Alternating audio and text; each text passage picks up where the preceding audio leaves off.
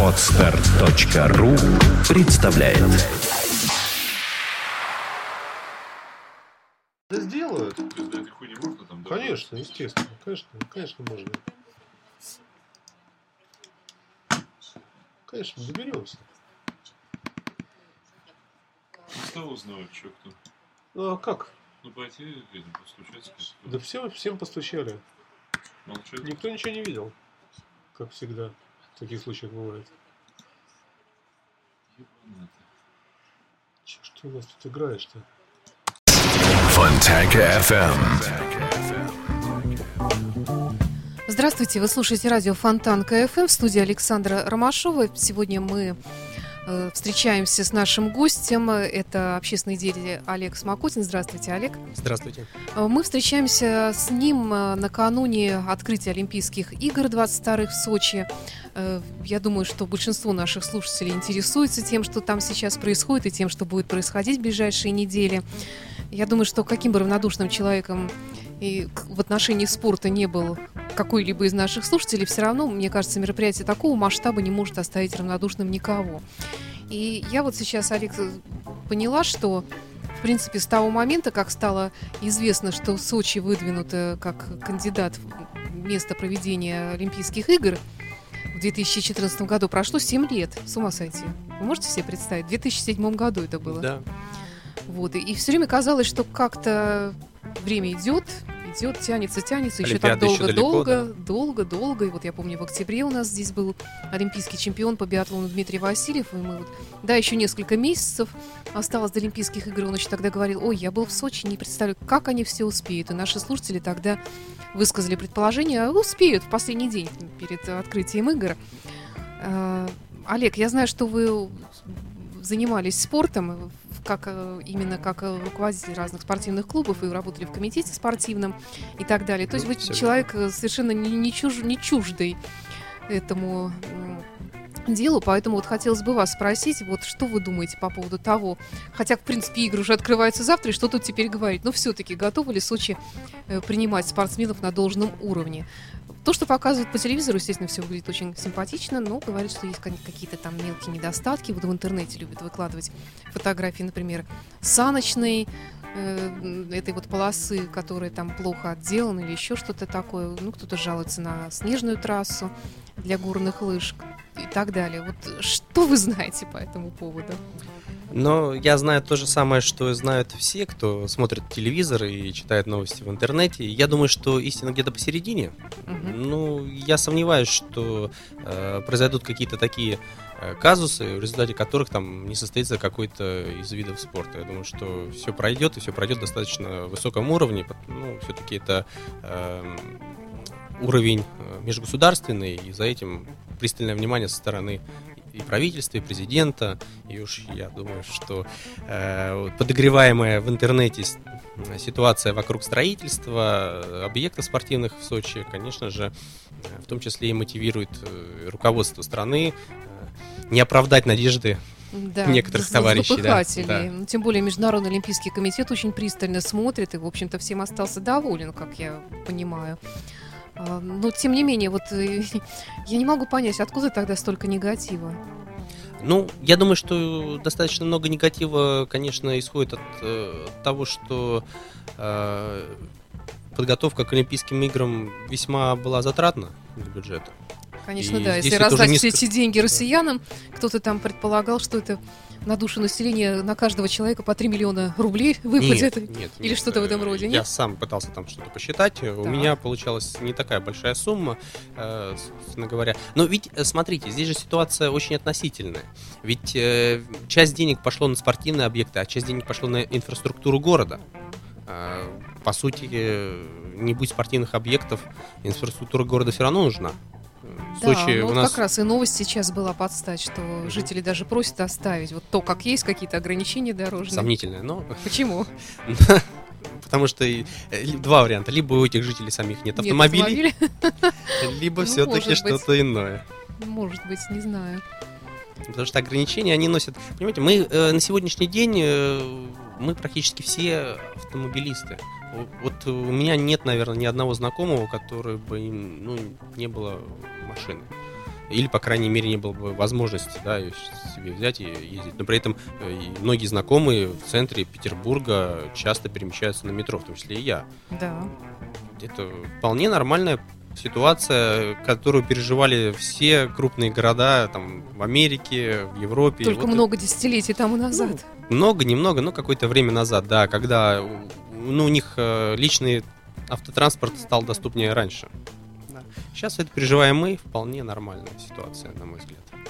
Я вот э, думаю еще, знаете, о чем? О том, что тут ходят слухи о том, что, может быть, и Петербург... Ну, не слухи, а такие вот есть информация о том, что, возможно, и Санкт-Петербург заявит себя на э, как бы на принятие Олимпийских игр, одних из летних, кажется, э, в ближайший, там, не помню, то ли 22-й, то ли 28-й год. э, Ну, не- заодно не- не стадион буду, да, закончим. Да, но стадион должны закончить к 18 году, к чемпионату мира по футболу, насколько я понимаю. А там еще конь особо не валялся. И я вот с ужасом ставлю себя на место сочинцев, э, которые наверняка испытывали всяческие ограничения. А у нас город пятимиллионный, у нас огромнейший город, и я не представляю, что бы у нас тут творилось, если бы вдруг стало известно, что Олимпиада пройдет в Санкт-Петербурге. Вот это всегда. э, Медаль имеет две стороны, да. Я, как житель Санкт-Петербурга, наверное, тоже бы не очень хотел э, здесь э, проведение Олимпиады. Но если бы я проживал в другом городе России, было бы здорово, если бы Олимпиада проводилась в Санкт-Петербурге. Можно было съездить на. Олимпиаду и посмотреть Санкт-Петербург. Да, я была бы рада, чтобы он тоже проводился в другом городе России, желательно подальше от Петербурга где-нибудь. Э, Потому что я, например, вот представляю, у меня вот перед домом есть там определенный пустырь, и вдруг там начнут возводить какой-нибудь спортивный объект, не- но это еще в лучшем случае, а, скажем, а если там начнут возводить какую-нибудь дорогу сумасшедшую или, или еще какой-нибудь нужный объект, или еще чего-нибудь там начнут разворачивать там. И потерпите, скажут нам, а мы и так всю жизнь терпим, в принципе. Но здесь, понимаете, проведение международных э, соревнований, будь то Олимпиады или чемпионаты мира, э, весьма эффективный и интересный способ развития того или иного региона, города. Я думаю, что Санкт-Петербург здесь не должен стоять на первом месте. Можно провести где-нибудь э, на территории Сибири Олимпиаду и ради этого э, привести в порядок, э, не знаю, Новосибирск, например. Сделать Ну его да. на гораздо выше уровня, чем он есть сейчас. Или какой-нибудь Ухту. Да, и очень много людей узнает о том, что у нас существуют эти города, которые, знаете, не Кстати, знают о их существовании. Ну, как знают, там где-то по географии когда-то проходили. А мне вот жаль, что в Карелии не проводят зимние Олимпийские игры сочинские. Мне Ну, кажется, что это неплохо бы послужило. Да. И вроде бы, с одной стороны, близко от нас, а с другой стороны... И все-таки климат. для зимних олим- да. Олимпиады это было бы более логично. Но, с другой стороны, э, нам нужно было развивать курорт наш, Мгм. наверное, один из единственных, да, Да-да-да. там, немногих курортов в России. Вот э, и одна из э, целей... Совместили приятное с полезным, да, грубо говоря. Ну вот, э, что касается олимпийских объектов, то наверняка там все в порядке, я уверена в этом. А вот что касается подготовки спортсменов, то это мы начнем видеть в самые ближайшие дни, уже даже часы, потому что уже сегодня начинаются соревнования, уже и в горных лыжах, и фигурном катании. Вот впервые в Олимпийских играх новая дисциплина здесь вводится, командные э, выступления фигуристов. Да. И очень так, мне пока еще кажется это новым и чем-то необычным. По-моему, год назад впервые чемпионат мира проводился в этом виде спорта. Ну, может быть, и не впервые, но, во всяком случае, наши, по-моему, до этого не участвовали. Ну, И- еще с, в биатлоне смешанная эстафета тоже. Да, мужчины с женщинами, да. И, по-моему, даже параллельный слалом тоже. Да, там в фристайле что-то. Да, новое. вообще интересно. И я вот еще смотрю на медальные перспективы. Вот с какой точки зрения, что вот смотрите, хоккей есть же мужской и женский, как я понимаю, тоже там представлен. В хоккее разыгрываются две медали. Одна в женской, мужской. И на, на сколько человек она, да? Зато Одна медаль. Зато медали. какая. Или в фигурном катании. Вот раньше было четыре, теперь всего пять. И в то же время взять этот какой-нибудь там вот эти горные лыжи, в которых, в принципе, нашего представительства даже и нет. Ну, к сожалению, да. И там по 10, по 10 медалей. Вот этот half-pipe, я помню, как возмущался тоже упомянутый олимпийский чемпион Дмитрий Васильев, что ну что это, говорит, за, за вид спорта, сравните с биатлоном, говорит, это же всю жизнь ты этому учишься и столько сил на это кладешь. А здесь вышел, покрутился, раз, золотая медаль. Вот цена медали. Как вы думаете, Олег, вообще можно ли их соизмерять или все равно медаль она и есть медаль? Для каждого спортсмена, конечно, цена медали своя, а, с точки зрения, что это, он готовится к Олимпиаде, готовится не один месяц, а даже не один год, если по-хорошему, да, и это очень серьезная победа. Но, конечно, очень трудно поставить, ну или положить на одну чашу весов э, золотую медаль по хоккею, золотую медаль там, по фристайлу, например. Mm-hmm. Ну, на мой взгляд, да. Потому что все-таки здесь не один человек. Но они на самом деле воспринимаются по-разному. И виды спорта эти смотрятся по-разному. И разное количество болельщиков и, в принципе, интересующихся людей. Ну, здесь, кажется, прослеживается такое американское, североамериканское лобби, которое продвигает усиленно вот эти вот виды спорта, вот фристайловые, в которых они сильны, где у них там большое представительство. И в то же время в биатлоне-то что-то я вот не помню американцев особо, ну, чтобы они как-то Я не думаю, что здесь бегали. надо искать какой-то заговор со стороны американцев. В принципе, это интересные, неплохие виды спорта. То, что они у нас слабо развиты, это наши проблемы. Ничто не мешает нам развивать эти виды спорта. У нас есть э, горы, покрытые снегом. Что мешает-то? Ну, пытаются же, да, и вот эти... Президент и увлекается. Керлинг уже у нас как-то, в общем-то, вот наши сборные, как я понимаю, достигают определенных результатов. Да, Кстати. да. Кстати, как, как вы относитесь к этому загадочному виду спорта, шотландскому керлинг? Ну, сказали загадочный, я бы сказал немного, может быть, жестче, что он такой забавный. Угу. А, ну, конечно. Ну, знаете, у нас тоже есть национальные виды спорта, которые претендуют э, на вхождение в Олимпийские игры. У нас тут самбо чуть не выкинули, а вы говорите, кто же у нас еще-то претендует? Нет, претендует. Э, лапта. Кстати, лапта это же тот же самый бейсбол и софтбол, да. Общем, прародителем являлся этот вид спорта. Борьба на поясах, например, претендует. Это, по-моему, татарский такой, да, вид спорта? Ну, татарский, якутский. Там, а, ну, даже так. Да. Угу. очень зрелищный, на мой взгляд.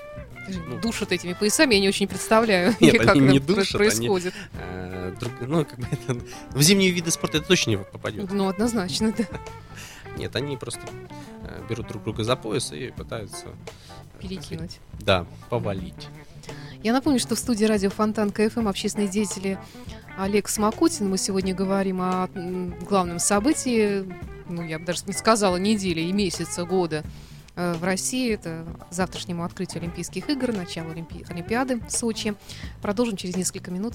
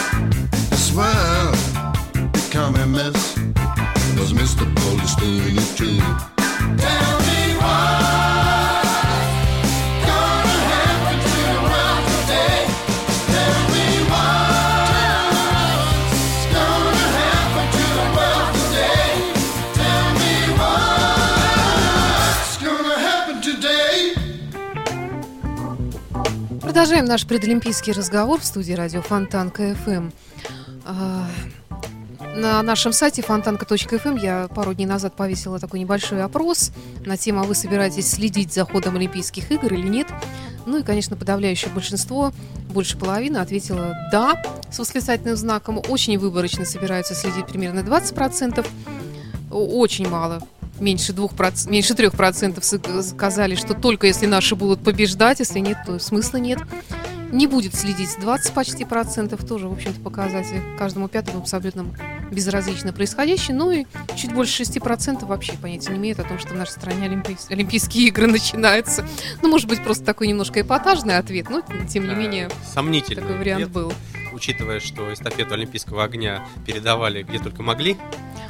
Да, мне кажется, что в свою очередь, мне сначала казалось, что да, это такое торжество безусловное, но когда уже начали бегать, кто попало с этим огнем и где попало, мне показалось, что уже эта новость о том, что он где-то там в горы поднялся или опустился на дно чего-то, уже просто всем надоело.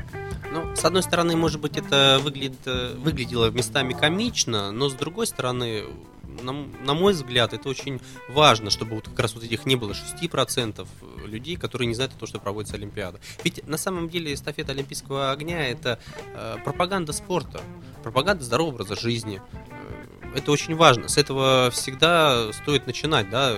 Я вот нисколько не возражаю в том, что наше э, государство, ну, в виде представителей нашего государства, так сказать, э, добились проведения Олимпийских игр э, на территории России. Э, Ну, надо прививать снова здоровый образ жизни, спорт, пропаганду спорта вести. Это здорово начинать именно с Олимпийских игр.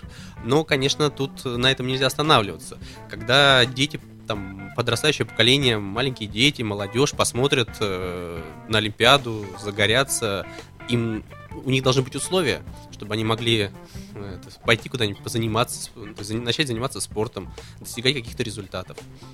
Я, мне, например, очень знаком белорусский опыт здесь в этом смысле. У них олимпийские чемпионы, они закрепляются за какой-то детской спортивной школой, курируют ее. Так мало того, а, когда прошла Олимпиада в Лондоне, э, медалисты, они свои вот эти премиальные деньги отдавали на развитие этих школ.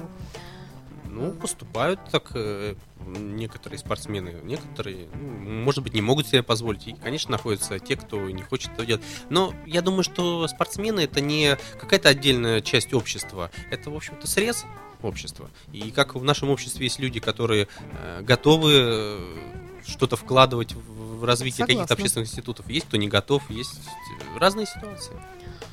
Ну вот что касается развития детского э, спортивного такого движения, в результате того, что э, Россия получила право на проведение Олимпийских игр, э, вы как считаете, что-то ли изменилось в лучшую сторону? Повысился ли интерес? И главное, есть ли возможность у российских детей? И самое главное, бесплатно, желательно заниматься этими видами спорта, в том числе и зимними. А, Ну, наверное, на 100% бесплатно такой возможности нет, э, не было и никогда не будет, э, потому что государство со своей стороны э, сейчас предоставляет э, спортивные площадки, э, достаточно много школ. Ну, вот я на примере Санкт-Петербурга могу судить, конечно, Мгм. да, не, не могу судить на примере там, других регионов. А вот в Санкт-Петербурге достаточно много спортивных школ, в каждом районе они есть. Э, Вот эти фоки газпромовские, которые везде да, понастроили, да. все они для детей доступны на самом-то деле. Единственное, вот, например, по фигурному катанию могу сказать, что на себя сейчас вот эти спортивные школы не в состоянии брать доп- э, костюмы, которые надо очень часто Конечно. готовить к различным выступлениям, э, коньки, к сожалению, если ты хочешь, чтобы твой ребенок занимался на накачанных коньках, ну, придется покупать Так за же, свой как, счет. наверное, амуницию хоккейную. Да, то же самое с хоккейной амуницией. То есть здесь, конечно, необходимый вклад, э, необходим вклад со стороны родителей. Да? Но, в принципе, э, возможность такая есть. И то, что Олимпиаду сейчас проводят, и это привлечет внимание, и будет какой-то всплеск э, со стороны э, желания, со стороны, желания со стороны детей и их родителей заниматься видами спорта, и он может быть удовлетворен, это так, на мой взгляд. Вы работали в спортивном комитете, а вот обычные общеобразовательные школы, насколько я знаю, насколько я помню, вернее, когда я училась в школе, лыжи были у нас в обязательной программе, у нас у всех были лыжи, несколько дней в неделю мы с ними таскались в школу, переодевались, нас гоняли постоянно, участвовали в разных соревнованиях, ну и вообще не только лыжи, у нас как-то спортом занимались. Сейчас, насколько я понимаю, особо-то двигаться детей не заставляют в школах. Но здесь я считаю, что практически на 99 и, может быть, с лишним процентов зависит от э, конкретной школы. То есть это позиция директора, это позиция учителя по физической культуре.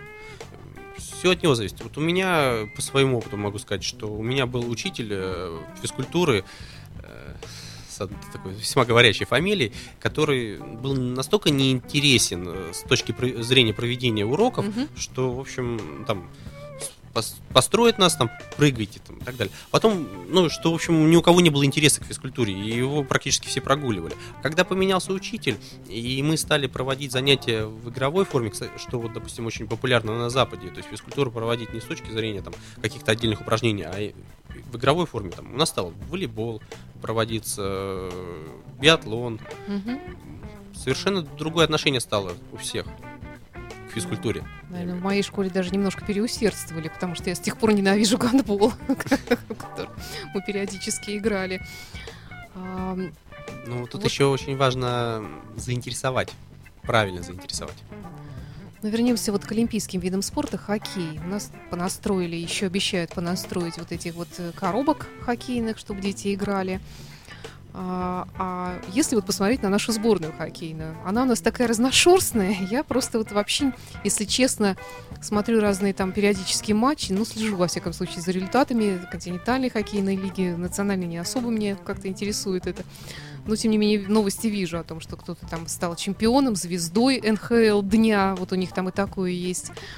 И э, наши парни там играют, потом они приезжают уже после открытия Олимпийских игр, присоединяются к сборной, и от этой сборной мы ждем побед. Вот что вы думаете по этому? Ну, вы практически, на мой взгляд, вы сказали все Всю правильно. историю рассказала нашего Все правильно хоккея. сказали. Э, вот пусть меня не, сту- не судят строго болельщики футбола, да. Э, Я считаю, что, может быть, если в футболе, например, э, возможно проявление какой-нибудь индивидуальности, да, вот, э, яркий игрок, он может вытянуть э, команду, то в хоккее это абсолютно невозможно. Это настолько командная игра, очень сильно, зави- ну, потому что она намного динамичнее, да, это настолько командная игра, что очень сильно зависит Да. все от э, именно сыгранности команды, от духа команды.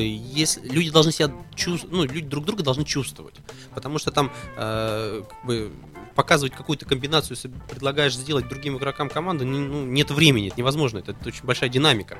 И если люди друг друга не чувствуют, какие бы звезды не были они по отдельности, или не были бы, или были бы они звезды э, в своих клубах, это невозможно. Э, Вот и- простая история, точнее, вот история наших побед э, на Олимпиадах. Да. Первый раз э, наша сборная получ- ну, взяла золото по, по хоккею в 56 году. А последний раз в 92 году. С тех пор мы не получали золотой медали. Олимпийской. Да, олимпийской, я про олимпийские, да, сейчас говорю. Э, Не получали ни одной олимпийской золотой медали. Ну да, в принципе, Э, очень показательно. по И вот времени. как раз с 92 года у нас э, принимают участие звезды НХЛ, наши Да. парни, которые там показывают великолепные результаты, их покупают за огромные деньги, сюда их тоже приглашают за огромные деньги. Но нет, за это время один раз взяли бронзу, один раз взяли серебро, и, по-моему, все. 92 года. И сейчас я вот смотрю список э, командный список по хоккею и вижу, что ситуация в принципе не изменилась. Поэтому э, вот то голосование, которое, не на что. ну, ну, то голосование, которое запустили на сайте э, Сочи там 2014, да, там возьмет ли наша сборная э, по хоккею золото или не возьмет, э, конечно, большинство так патри- патриотически настроены, да, все возьмет. Ну, я считаю, что нет. как- Нечем брать. Не, никем, никем брать. Нет, Никем. э- нет этой команды. Это должна быть очень сплоченная, сильная, сильная духом команда. Э, Русским духом, понимаете, э, патриотически настроенная. От этого очень многое зависит именно в хоккее. Биатлон, если взять, тоже зрелищный вид спорта, популярный, один из самых таких популярных э, среди зрителей, за тех, кто наблюдает. У нас тут такая небольшая была чехарда с тренерами, но, в общем-то, все как бы под контролем, как я понимаю. И смотрела я периодически разные кубки перед Новым годом и после Нового года, и особых-то побед у нашей сборной не было. А тем не менее, говорят, что все под контролем, и все будет хорошо. Кто говорит-то? Ну, специалисты, наши деятели разные, спортивные, чиновники и так далее. Ну, Как-то да, вот я- обидно-то мне становится. Вид спорта очень любимый нами, очень популярный. В свое время у нас было много чемпионов. Наш вид наш спорта, вид наш вид спорта, спорта, да. так же, как, наверное, и хоккей. Да. Биатлон э, даже еще раньше, я думаю, что ну, у нас были высокие результаты. Э, Ну, вот эти все чемпионаты, которые проводились перед Олимпиадой, они очень показательны. Они очень показательны. Если брать э, там статистику, да, понятно, многие заявляют, что это не основные составы. Так они же не основные у всех. Я даже слышала мнение о том, что они на пике форме после всех этих соревнований подойдут именно к Олимпийским играм, и у них все рассчитано. Сколько сил они могут потратить на тот или иной Ну, это- кубок, и сколько нет. Конечно, да. гонку. Ну, я об этом и говорю, что И, может быть, действительно они возьмут и выстрелят. Ну, Дело в том, что э, такой тактикой или стратегией пользуется не только сборная России. Вообще-то да, да. Поэтому на самом деле это весьма-весьма показательно. Вот, к сожалению, это так. Ну, как-то совсем вот печально становится, потому что и с хоккеем тут у нас как-то не ладится, и с биатлоном не пойми что. Фигурное катание. И, получается, единственная наша надежда. Здесь наша замечательная пара Татьяна Волосожар, Сергей Траньков, такая сборная, вымученная из разных пар. Они собрались, стали кататься вместе. Таких особо у них по отдельности результатов не было, а тут они выстрелили становились уже лучшей парой в мире и чемпионата Европы. Правда, последний чемпионат. Они выиграли в этом году, по-моему, все, но на чемпионате Европы немножечко, наверное, подустали. Произвольную программу откатали хуже, чем могли бы, очень сами расстроились. И вот, мне кажется, тут даже это давление, которое на них оказывается, э, мне кажется, им очень тяжело от, от всего, от этого, на- на- вот, вот от тех надежд, которые на них возлагает вся наша страна буквально. Ну, если на чистоту говорить, э, фигурное катание настолько субъективный с точки зрения оценки вид спорта. Э, Здесь э, больше зависит, мне кажется, не от пар, не от тех спортсменов, которые приезжают, а от тех судей, которые будут судить. И их отношения, в том числе и политические пристрастия, и в принципе там да, если они плохо относятся к России, это будут те судьи, которые ну, недолюбливают э, Россию, то они будут судить таким образом. Но все равно оценки-то теперь мы видим. Если раньше там 5-8 или 6-0, м, такая существенная разница, то теперь эти баллы, они крутятся по телевизору, их показывают, и не понимаешь там... Так мы их видим, им но не понимаем, снизили. да? Да, снизили, повысили, вроде было 10, стало 8, и, как-то там все эти В фигурном вот катании соты. очень, да, очень тонко с точки зрения судейства, ведь там же мы даже мы не можем даже, если даже разбираемся в том, э, как происходит судейство, мы не можем это э, сделать или оценить по телевизору, ведь э, нам показывают общий план. Потом показывают, конечно, какие-то элементы, но опять же в основном общим планом. А оценка происходит очень часто там, в зависимости от того, на каком ребре он в этот момент, ну, Это вообще не стоял. разглядеть никогда. Нет, почему? Для судей показывают именно те э, повторы, которые необходимы, да, те крупные планы. И они уже оценивают, то ли ребро было там, так ли он вошел, в- сделал там тройной тулуп или не, не так. То есть здесь очень большую роль играет э, субъективная оценка судьи. Ну, очень у большую. них еще есть первая оценка, это техническая, тут еще более или менее как-то понятно. А вот вторая за артистизм, о, Ну, а за тут- тут даже тут вообще не стоит. понимаю. Тут даже говорить не стоит, да. Поэтому, э, на мой взгляд, фигурное катание, вот тут я смотрю у вас в чате, тоже некоторые высказываются по этому поводу, что является вопросом политическим. Я считаю, что фигурное катание на Олимпийских играх является вопросом политическим.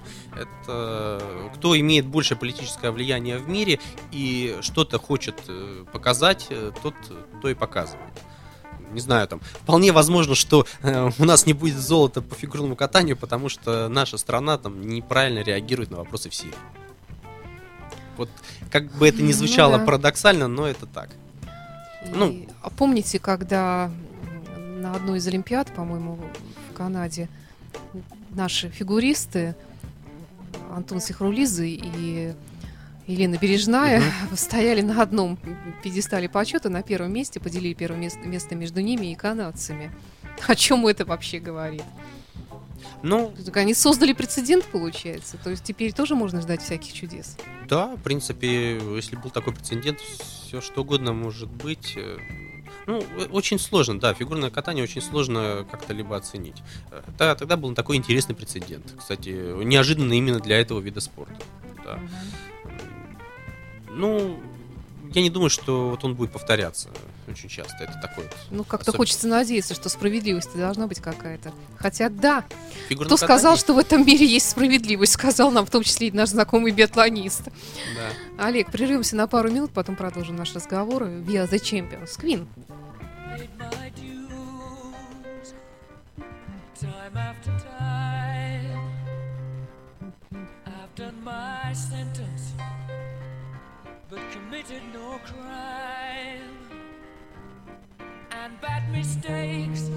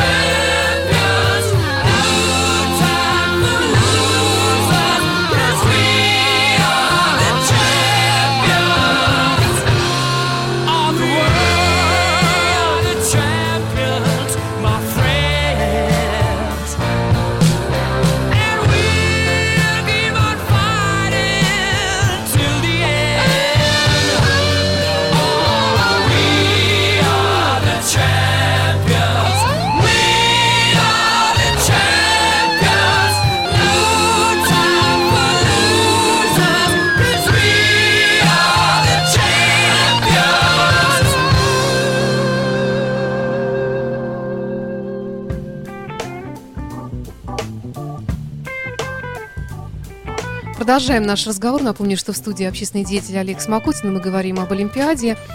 Сила духа. Вот тут в чате прочитала фразу и как-то поняла, что да, как часто выигрываются соревнования именно за счет э, даже, может быть, не мастерства, а умения, натренированности, а именно вот этой самой силы духа и желания. Что вы по этому скажете по поводу? Ну, вот есть такая теория, что мас- тренировка, мастерство – это 40%. А 30% силы духа и там, 30% тоже определенной э, практики, так сказать, участия в Мгм. тех же соревнованиях. Поэтому Еще есть авторитет вот у фигурного катания. Я вот, например, все время слышу, что да, они себя хорошо зарекомендовали, их уже знают, но тем не менее же появляются и... вот в фигурном катании как раз это очень да, сильно действует. да. Если человек э, уже имеет э, серьезные награды, постоянно их получает, то его трудно засудить. Ну, Ну, трудно. Каролина Коснер, фигуристка фигурного катания, чемпионка мира, чемпионка Европы многократная, итальянская фигуристка замечательная. Она действительно бесподобно катается, но падает она, падает, в отличие от нашей девочки, э, юной Юлии Лепницкой, 15-летней, которая стала чемпионкой Европы. Ну, я не скажу, что сенсационно, как про нее сказали комментаторы, мне очень понравилась эта фраза «девочка с железными нервами». Ну, это тоже немаловажно, конечно. Э, Очень часто такое бывает, что как раз на э, ответственных э, спортивных соревнованиях, таких как Олимпиада, они, наверное, одни из самых ответственных, потому что раз в 4 года, такая концентрация внимания, всего, сдают нервы.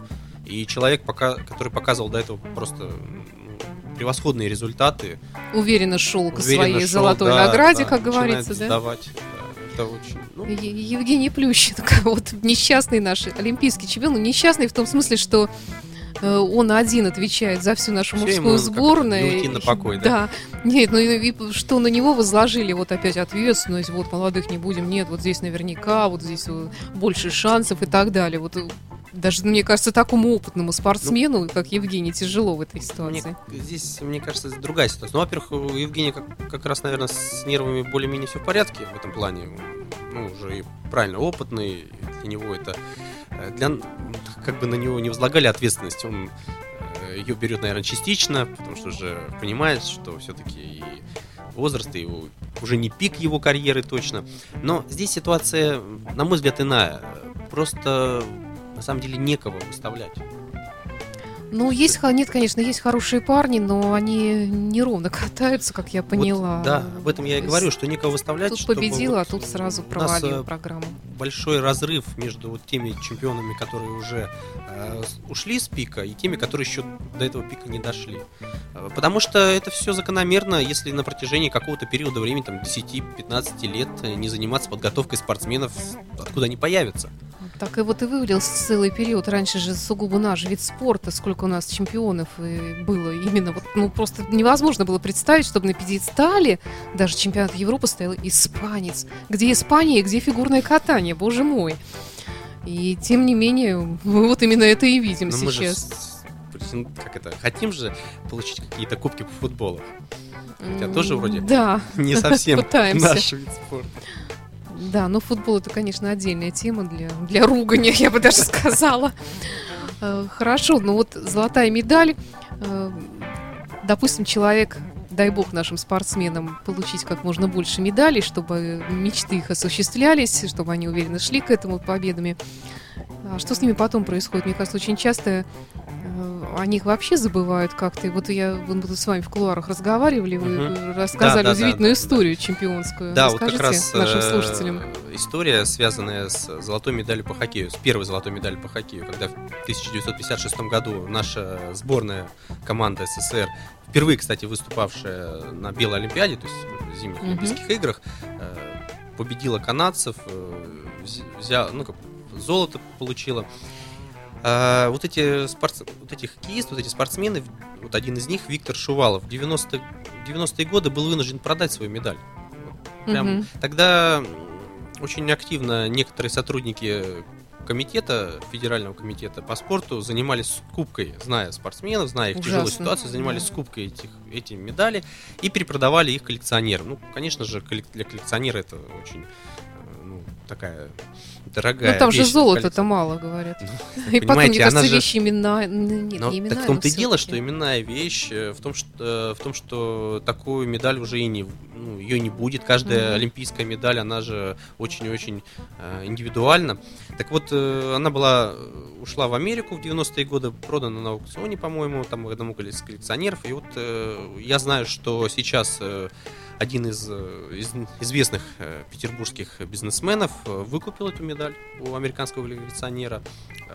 Насколько мне известно, она находится сейчас передана президенту, и вполне возможно, что вот будет обратно вручена Виктору Шувалову на этих Олимпийских Он играх. жив до сих пор. Да, ему в декабре исполнилось 90 лет. Ух. И, в общем, возможно, то есть он один из претендентов был на открытие Олимпиады. Ну, я так понимаю, по состоянию здоровья, Мгм. возраста уже, наверное, не...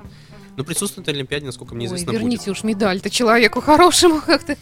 Да. Как-то это было бы справедливо, мне кажется, что должна все-таки какая-то справедливость. Хотя ее все меньше наблюдаешь с годами, но тем не менее, мне кажется, вот это тот случай, когда вот ее можно было бы проявить так кра- Да, кстати, красиво, тогда- без ущерба. Тогда они очень, э, очень красиво, красивая победа была, очень Мгм. Они, значит, победили канадцев, э, после чего канадцы играли с американцами, э, уже, так сказать, за серебро.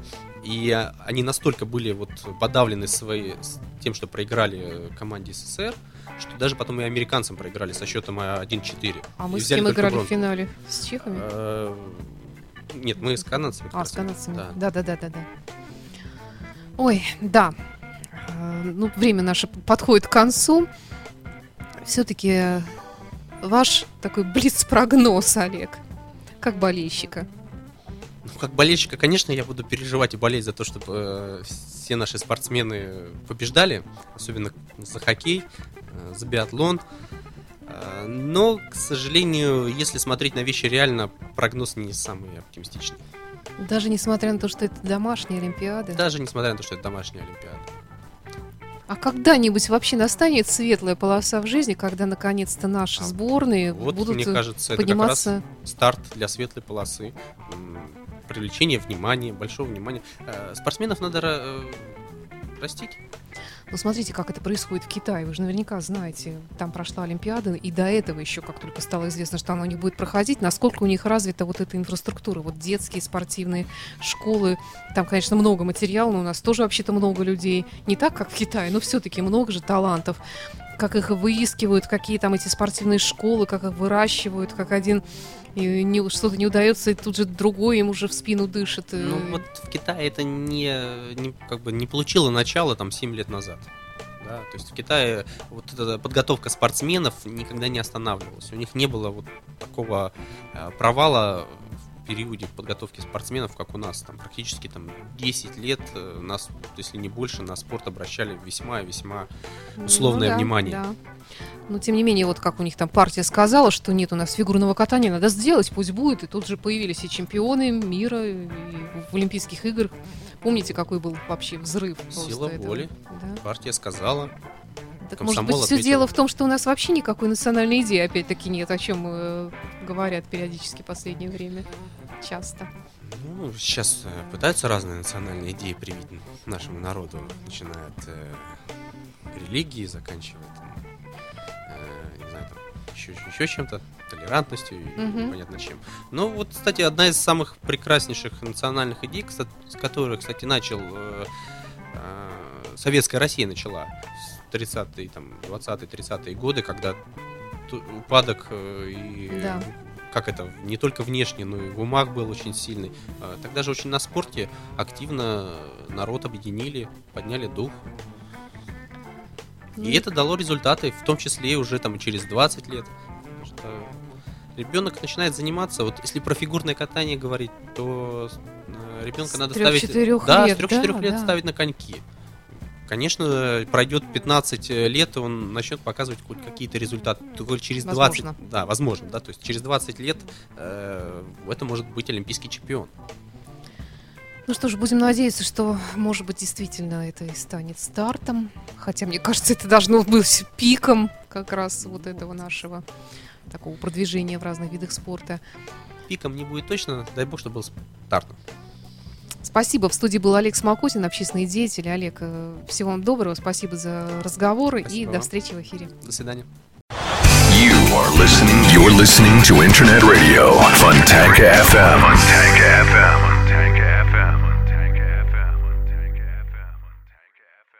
Скачать другие выпуски подкаста вы можете на podster.ru